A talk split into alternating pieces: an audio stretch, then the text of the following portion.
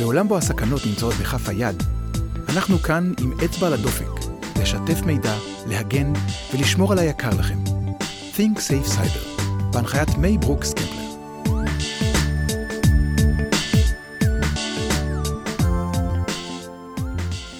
אדווה יגואר גל. רגע, זה אדווה יגואר או יגואר אדווה? יגואר אדווה גל. יגואר זה? שם פרטי, בחיי. רשום? בחיי. אבל אני מוכנה להתערב על זה. ברוב האנשים שלא מאמינים, אני עושה איתם התערבות על זה, ואז אני שולפת תעודת זהות וזוכה בסטייק, או וודקה, תלוי מי הבן אדם. או ביגואר. או ביגואר. אולי את צריכה להתחיל להתערב על יש זה. לי מעצמי. אה, כן, אבל זה עדיין. אה, עורך דין, רואת חשבון, אדווה יגואר גל. אבל נשבעת שבן אדם נחמד. זה נכון, זה נכון, אני יכולה להעיד. אז לפני שאני אציג אותך, בואי את תציגי את עצמך. אהלן, אני, כמו שאמרנו, עורכת דין, רואת חשבון ואדם טוב nevertheless. אה, יגואר אדווה גל, אה, אני הבעלים של יגואר עורכי דין, ואני עוסקת, המשרד שלי ואני עוסקים בדיני סייבר, שזה הגנת פרטיות, מערכות מידע וכולי, ובלוקצ'יין, שזה מערכת מידע, וקריפטו, שזה החלק המוניטרי, אה, ידוע בעברית בכינוי מטבעות וירטואליים, שבעצם צריך להיק- להיקרא מטבעות מבוזרים, כי זה מה שהם מבוזרים. בכל העולם הזה, כולל אה, רגולציה, licensing, רישוי, אה, ציות, compliance, לתקנות ולחוקים, ואני עושה את זה גם בישראל וגם אה, בינלאומית בכמה וכמה נציגויות בעולם. יפה, רואה, ידעתי שיש סיבה שאני נותנת לך להציג את עצמך, זה יותר טוב. למה בעצם רציתי שנדבר? כי בלוקצ'יין, אמנם זה איפשהו על הקשקש כזה, בין סייבר לבין טכנולוגיה לא קשורה לסייבר. בלוקצ'יין זה טכנולוגיית הצפנה. זו טכנולוגיה מוכרת בעולם, לשרשור הצפנה, תכף נסביר אותה, אבל כאן היא קיבלה איזשהו שימוש חדש, מעניין, ואני רוצה שגם נסביר רגע את הרקע הטכנולוגי, וניכנס קצת יותר למה השימוש היום של בלוקצ'יין בעולמות של המטבעות. אחלה, מעולה. אז קודם כל, רק כדי לדייק, אה, בלוקצ'יין עצמה היא לאו דווקא טכנולוגיית הצפנה, כמו שאת כן צדקת שאמרת, היא ציינת את ההצפנה כי עצם ההצפנה נותנת לה את היתרון המאוד מאוד גדול ואת הייחודיות שלה. הבלוקצ'יין זה בעצם מערך רישום מידע, זה מעין ledger, מעין אה, תנועות יומן כאלה, אה, יומן כזה שרושם בו כל מיני תנועות. יש לו יתרון שהוא מאוד מבוזר, זה open source, כאילו זה open code, כל אחד יכול אה, תיאורטית להיכנס ולשנות, או אם הקבוצה מחליטה, וזה בנוי על בסיס אלגוריתם. עכשיו, איך הכל התחיל, ולמה זה חשוב, ולמה זה שינה ומשנה את העולם לא רק ברמה הטכנולוגית, זו טכנולוגיה שמשנה את החברות שלנו, את, החברה שלנו, היא משנה את ההוואי שלנו, היא משנה את הבנקאות, היא יכולה לשנות פוליטיקה ומדינאות בכל העולם, ובטח ובטח משנה את הכלכלה. אז הסיפור התחיל ב-2009, שבו יצא מאמר שנקרא ה-white paper, על ידי גורם עלום שם, שזה היא, הוא או הם, או חייזר, לא משנה מי, כל אחד והתיאוריות הקונספירטיביות שלו, מי זה ומה זה, בשם סטושי נקמוטו, שהוציא מאמר טכנולוגי לחלוטין, שהציע רעיון, לפיו תהיה מערכת open source, פתוחה לכולם, מבוזרת אצל כל מי שרק נכנס לזה, שרושמת טרנזקציות. מה ה big deal ברישום טרנזקציות? מה מיוחד בזה? כל אה, ספר בטאבו נכון. בישראל או בכל מקום רושם טרנזקציות, עסקאות למשל במקרקעין, או עסקאות ברכב, או רשות המיסים, יש להם עסקאות שם. מה מיוחד במערכת הזאת? אחד, היא חסרת שליט יחיד. היא נמצאת בבעלות או בשליטת כל מי שנכנס אליה. זה כיום מיליארדי אנשים. אה, זה דבר אחד. דבר שני, היא פתוחה ופומבית לחלוטין. אתם רואים עליה כל אחת ואחת מהטרנזקציות בדקה שהיא נעשתה, מאיזה רשומה ולאיזה רשומה. ואחד הדברים ו- החשובים זה חוסר יכולת ההכחשה בעצם, שזה נכון. משהו שמאפיין את הנושא של בלוקצ'יין בכלל, לא משנה אם הוא כרגע בשימוש של מטבעות קריפטוגרפיים, או בשימוש של הצפנה, כמו שציינתי בהתחלה, בעצם כל בלוק של מידע חותם את הבלוק הבא. נכון. וזה הצ'יין, זה נכון. המהות של הבלוקים. כלומר, אם לקחתי עכשיו את המידע שלי, חילקתי אותו למקטעים, כל מקטע עובר הצפנה, משתמשים בבלוק המוצפן הקודם כדי להצפין את הבלוק הבא. נכון או. לה- לאמת את הבלוק הבא, מה שמאפשר לי בעולמות של מטבעות וירטואליים, של טרנזקציות, א', שלא יוכלו להכחיש את זה שמי עשה, מה עשה, כמה עשה, ב', באמת את הנושא של הביטחון לגבי התהליך עצמו. לגמרי. היתרון הגדול של זה היה בהצפנה, אבל ההצפנה היא לא כל כך מיוחדת בפני עצמה. למה?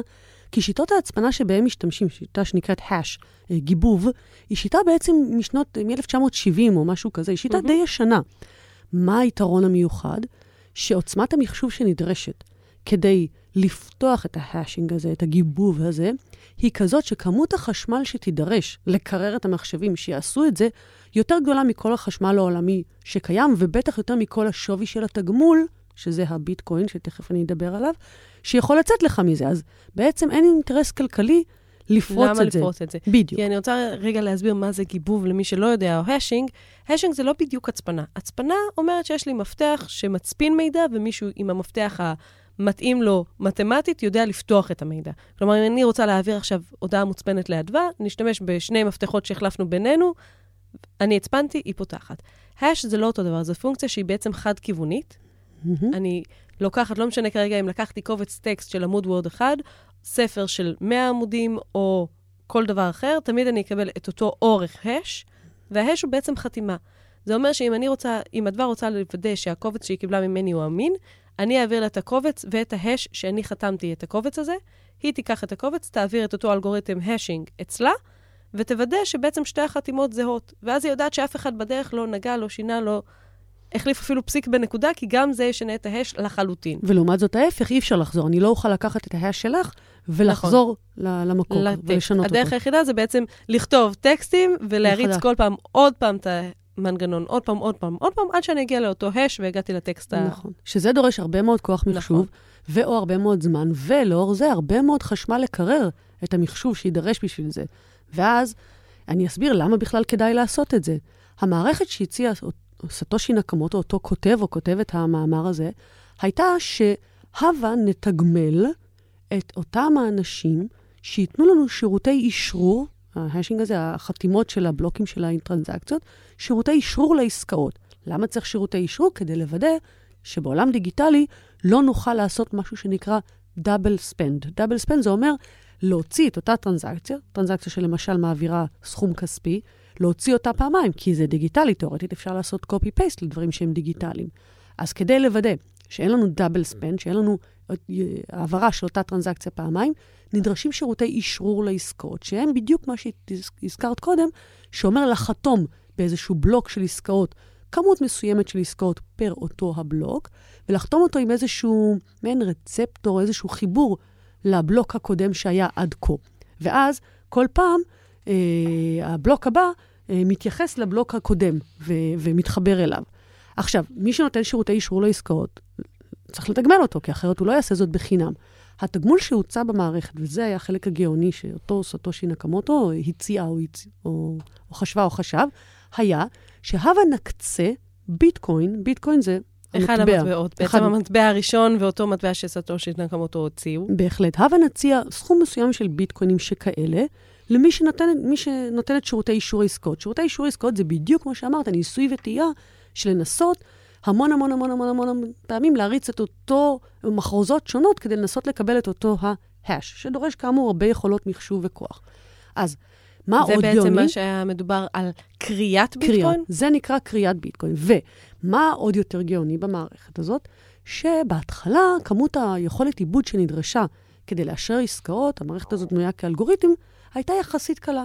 דרשה כוח מחשוב, אבל מסוים, לא כזה קשה. אבל ככל שהמחשב שפתר, עשה מעין בעיה, פתרון קריאה כזה של ביטקוין, פתר איזושהי מורכבות מתמטית מסוימת, השאלה הבאה לפתרון, מה שנקרא, המטלה הבאה לפתרון תהיה קשה יותר מהקודמת. ואם לא הצליחו הרבה מאוד זמן לפתור, אף מחשב לא פתר את זה, הבעיה הקלה תהיה, קל, הבעיה הבאה כן. תהיה קש, קלה יותר. זה מאוד רספונסיבי, מאוד adaptive, הטכ, הטכנולוגיה הזאת.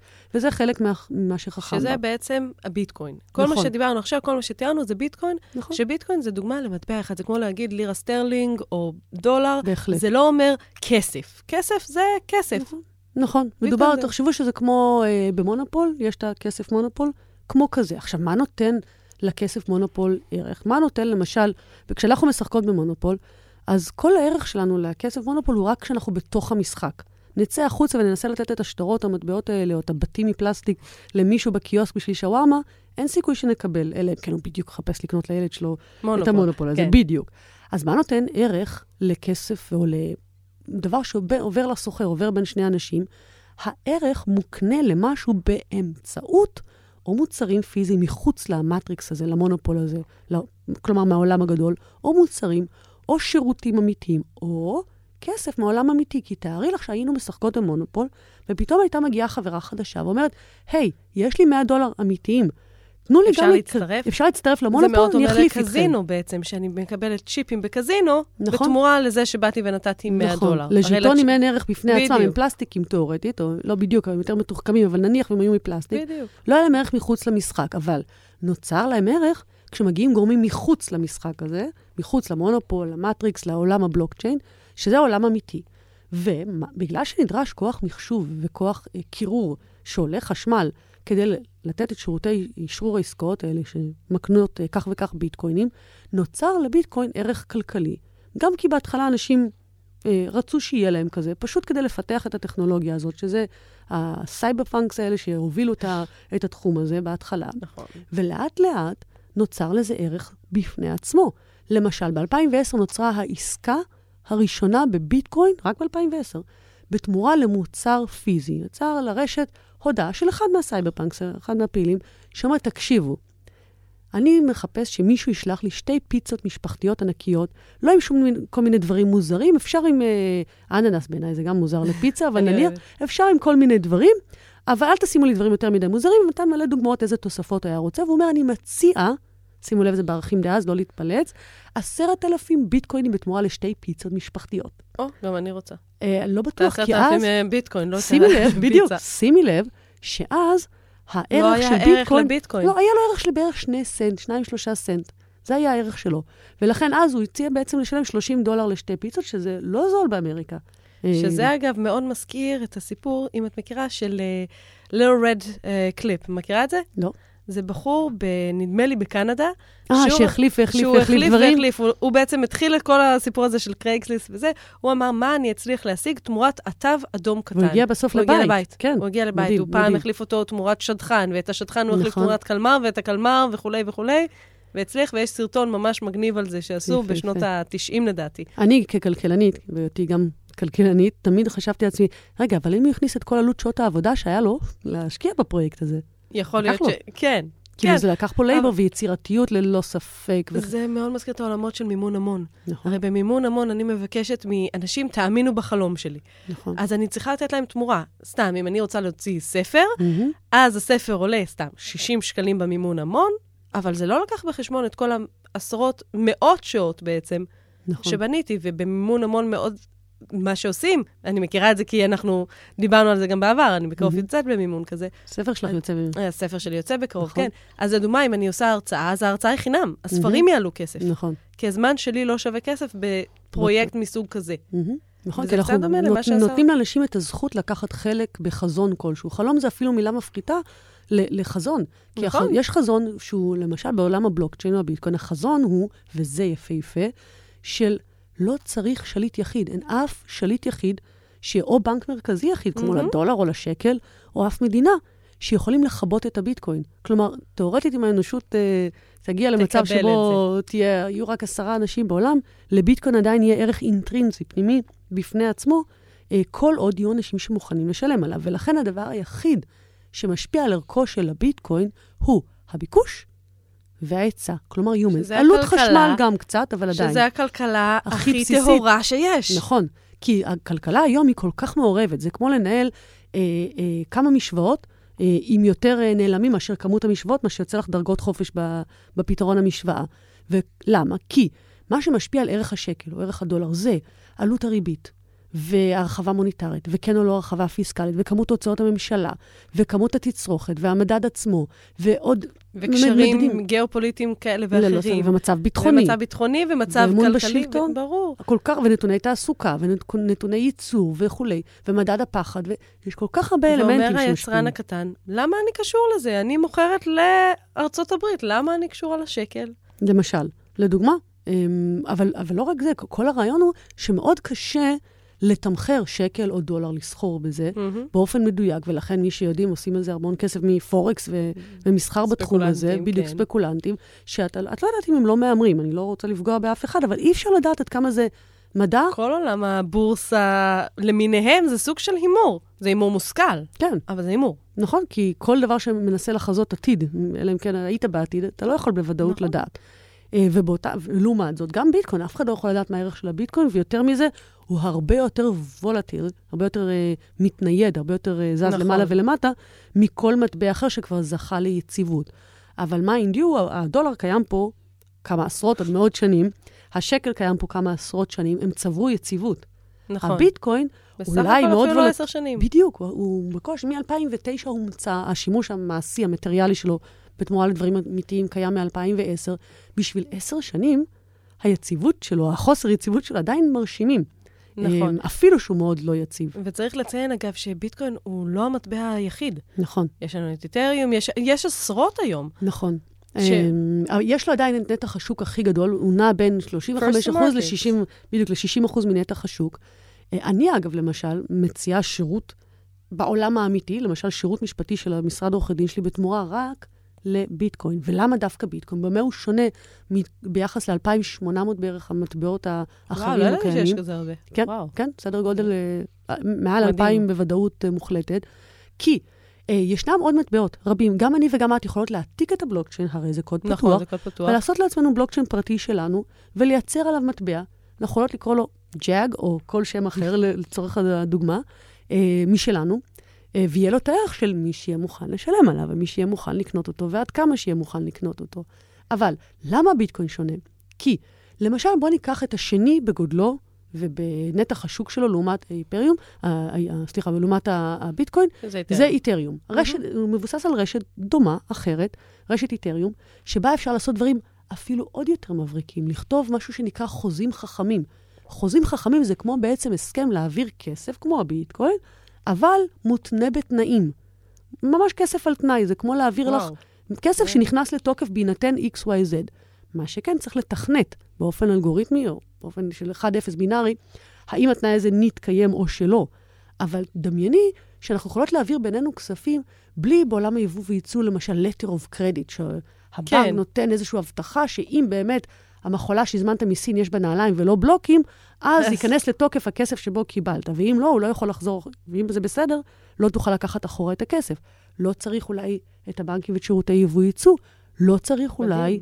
שופטים שיקבעו החלטה האם באמת הבן אדם הפר את ההסכם או לא, כי הכל אלגוריתמי.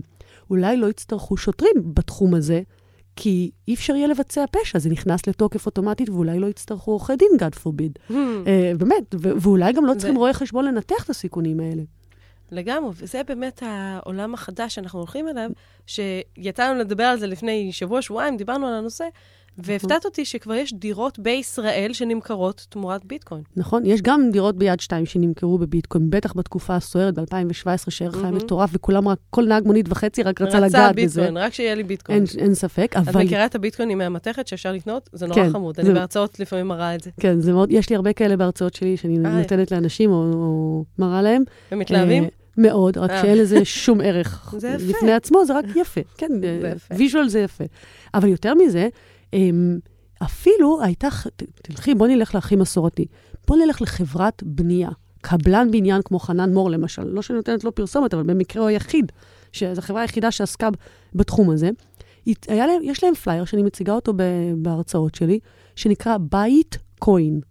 והם וואו. הציעו, וממש בפרוספקט מכירות שלהם, שעד עשרה אחוז, הם בכל זאת הגבילו את הסיכון, אוקיי. עד עשרה אחוז מהבתים שהם מוכרים, הם מוכנים לקבל תמורתם ביטקוין, שזה יפהפה בשביל קבלנים, שיש לי המון לגמרי. ריספקט אליהם, אבל לאו דווקא חדשנות טכנולוגית היא מאפיינת אותם. האמת שזה מאוד מעניין. זה יפהפה. כי זה סיכון, כי ראינו בביטקוין ספציפית, בואי נדבר רגע עליו, ראינו תנודות בערך נכון. שלו מסנטים לעשרות דולרים, למאות דולרים, לעשרות דולרים, ל... אין ספק. אבל אני טירוף. כן אדגיש, זה התחיל בסנטים, נכון. זה הגיע לדולרים, שזה פי 100 נכון. בסדרי גודל. משלושה סנטים ל- לשלושה דולר זה פי 100 על הכסף. תחשבי, אדם לא. קונה ביטקוין אחד בזמנו. היום כבר אולי כן. היום הוא במקרה ואחר טוב. כך, נכון, ואז מאחדות בודדות זה הגיע לעשרות, ואז אוי ואבוי, זה נפל לכמה עשרה. אבל שימו לב, זה נפ... כשזה נפל נניח מאיזה 70-80 נכון, ל-15-17, זה אולי נפילה נוראית, אבל היי, התחלנו משלושה סנט. אז ביחס בעשר לזה זה שנים, המון. אני מאוד אשמח שהשקל. שלי יעשה דבר לא, כזה. בעשר, ו- היום הביטקוין נסחר בקרוב ל-10,000 דולר, 9,800, תלוי באיזה דקה את בודקת. כן. 9,800 דולר. אגב, ב-2017 הוא הגיע גם לכ-19.5 נכון. אלף דולר. ואז, אוי, שום שמיים, אבוי ואבוי, ב-2018 זה נפל ל-3,500-4,000 Mm. דולר. אוי ואבוי, נכון, נח- נחיתה ענקית, אבל היי, בואו נשווה את זה לשנתיים קודם. ביחס לשנתיים קודם זה היה פי 2, 3, 5, 10. מי לא היה רוצה כזה, אה, כזאת תשואה. לכסף? ושימו לב, בעשר שנים הביטקוין עלה מנניח 3 סנט ל-10,000 דולר. זה מטורף. זה הזוי, זה מטורף. ואין לראות בדבריי שום המלצה להשקעה. אגב, כמו שזה עלה, זה יכול לרדת. זה יכול גם איכשהו, להיעלם. זה יכול גם להיעלם, זה יכול להיות מוחלף במשהו חכם יותר. ישנן רשתות כמו הלייטקוין ולמיניהם, ש- הלייטקוין הוא מטבע, כחלק מהלייטספין, מרשת שאמורה להיות מהירה יותר, לכמות עסקאות הרבה יותר גדולה, ויש רשתות יותר חכמות, אולי כמו איתריום, שמציעות כמו כסף על תנאי וחוזים חכמים, שזה דרך מדהימה לעורכי דין לכתוב חוזים, שזה יפהפה, יש לך את הסנקציה מובנית כבר בפנים. זה, זה מדהים כמה שזה מבריק, אבל עדיין, first to market advantage, והעובדה שאיתריום למשל נשלטת על ידי חברה. היה והחברה תחליט לסגור את השלטרים ולכבות את האיתריום, הלך על כל האיתריום של כולנו. האיתריום מוגדר אה, כמטבע שנקרא XRP, או Mhm. ריפל, נניח, אה, לא איתריום, המטבע שלהם. החברה, אה, המטבע מכונה ריפל, כי זו החברה ששולטת בו, מהמם. אבל אם ריפל בכינויה תחליט לכבות את XRP, אז נגמר. מאיזושהי סיבה. כן. נכון. כן, אני אתקן, נכון, לא את האיתריום, היא תכבה את הריפל, טעיתי במונח. וכבר ראינו חברות ענק נכון. נסגרות מכל מיני סיבות, מכל נכון. מיני סיבות. אז לא לעולם חוסן, לעומת הביטקוין שהוא ביטקוין, בעצם... אין לו שליט, אין שליט, אין מישהו לא יכול שיכול. להחליט לכבות אותו. לגמרי. אולי אותו סטושי נקמוטו, אולי הוא השאיר לו עצמו, או היא השאירה לעצמה איזשהו משהו שאנחנו תשמעו, לא לא צופים, נראה, אבל- אף אחד לא יודע מי זאת או מי זה. הוא לא נראה ולא נשמע מזה הרבה מאוד שנים. אמ, ואין יש אין ספור תיאוריות מי זה ספור מי תיאוריות. זו, נכון, לא ניכנס לזה. ללא ספק. מעולה. אבל מה שמאוד יפה בכך זה שאם נסתכל על זה ברמה הממש גדולה, המדינית, ה- הלאומית, כוחה של מדינה אחת לעומת מדינה אחרת נובע בדרך כלל מהתוצר הלאומי הגולמי שלה, מהמצב הביטחוני שלה, ממשאבי הטבע שלה וכולי. כל הללו מתנקזים, בין עוד שאר סיבות, לכוח המוניטרי שלה, לכוח של המטבע שלה. למשל, את הרבה יותר תשמחי לקבל דולרים אמריקאים, אני מניחה, מאשר לי אה, רומני, או, נכון. או, או מטבע אה, הונגרי, או המטבע של סתם דרום דרום זימבבואה, לצורך הדוגמה. הוא הרבה יותר יציב וחזק, וכלכלת אמריקה הרבה יותר חזקה. לעומת זאת, מה יקרה כשאם וכאשר כל העולם יעבור לביטקוין או דומיו? כבר לא יהיה כוח יחסי למטבע של אף מדינה, ויחסי הסחר חוץ, או יבוא וייצוא, או כל הבלאגן שיש עכשיו בין טראמפ לבין סין על כן. היחסים וסחר וכולי, יאבדו את הכוח שלהם. אז אם למדינה כבר לא יהיה את הכוח של מטבע, מטבעותיה, אז למי כן יהיה כוח? לכל הכפר הגלובלי, העולם הגדול? לגמרי. אז זה באמת, לדעתי בזה נסיים, שאנחנו הפכנו להיות כפר גלובלי מטורף, כלכלית. כלכלית, בצורה באמת מדהימה, שאני יכולה לתת שירותים, ומה שיפה גם לראות, ודיברנו על זה באחת השיחות הקודמות שלנו, זה שדווקא רשויות המס כן למדו בסוף להתמודד גם עם זה, נכון. שאני אגב צפיתי בעבר שזה ייקח להם הרבה יותר זמן, והם כן צפו, הם כבר כמה שנים הם מתעסקות בעולמות האלה? יצאו חוזרי מס הכנסה שהגדירו את זה אה, שנים, כנכס, נכון. אה, כנכס פיננסי. ישנם הרבה מאוד ויכוחים, דיונים וכולי, והאיש הוא לא כל כך העובדה שצריך לשלם מס, וזה הפתעה, לכל מי שעסקו בזה וחשבו, כן. לא, זה... זה... מצאנו את הלופ-הול, לא, לא, אין זהו. לופ-הול נגד מס זה- הכנסה. בדיוק, אז, אז יש שני דברים בטוחים בעולם, המוות ומס הכנסה, נכון? לגמרי. אז אה, זה אחד מהם. ומע"מ, ומע"מ. נכון, רשויות המס נקרא לזה. כן. אבל אכן צריכים לשלם מס על רווחים, אפילו מהם אלקטרונים, כי היי, גם השקל שלנו אלקטרוני ברובו נכון. המוחלט. אה, אז כן צריך לשלם על זה מס, אכן. עכשיו השאלות הגדולות הן איזה מס? האם זה מס רווחי הון, או האם זה מס פירותי? ואיך מחשבים את המס? ורשויות המס, וזה כן עדיין איפה שהן תקועות מאחור, מתייחסות לחישוב רווחים מביטקוין, כמו שמתייחסות לחישוב רווחים מניירות ערך. ויש הבדל מאוד גדול בין ביטקוין לניירות ערך, נכון. וכאן המאבקים שלי בתחום המיסוי, כשאני מייצגת אה, לקוחות שלי במיסוי של קריפטו, כאן המאבקים שלי למול רשויות המס, לגמרי. ואנחנו מקדימים אותם. הטכנולוגיה תמיד תקדים את הרגולטור. תמיד, לגמרי. אדווה, תודה רבה שבאת היום. בשמחה, תודה רבה לך שהערכת אותי. בכיף.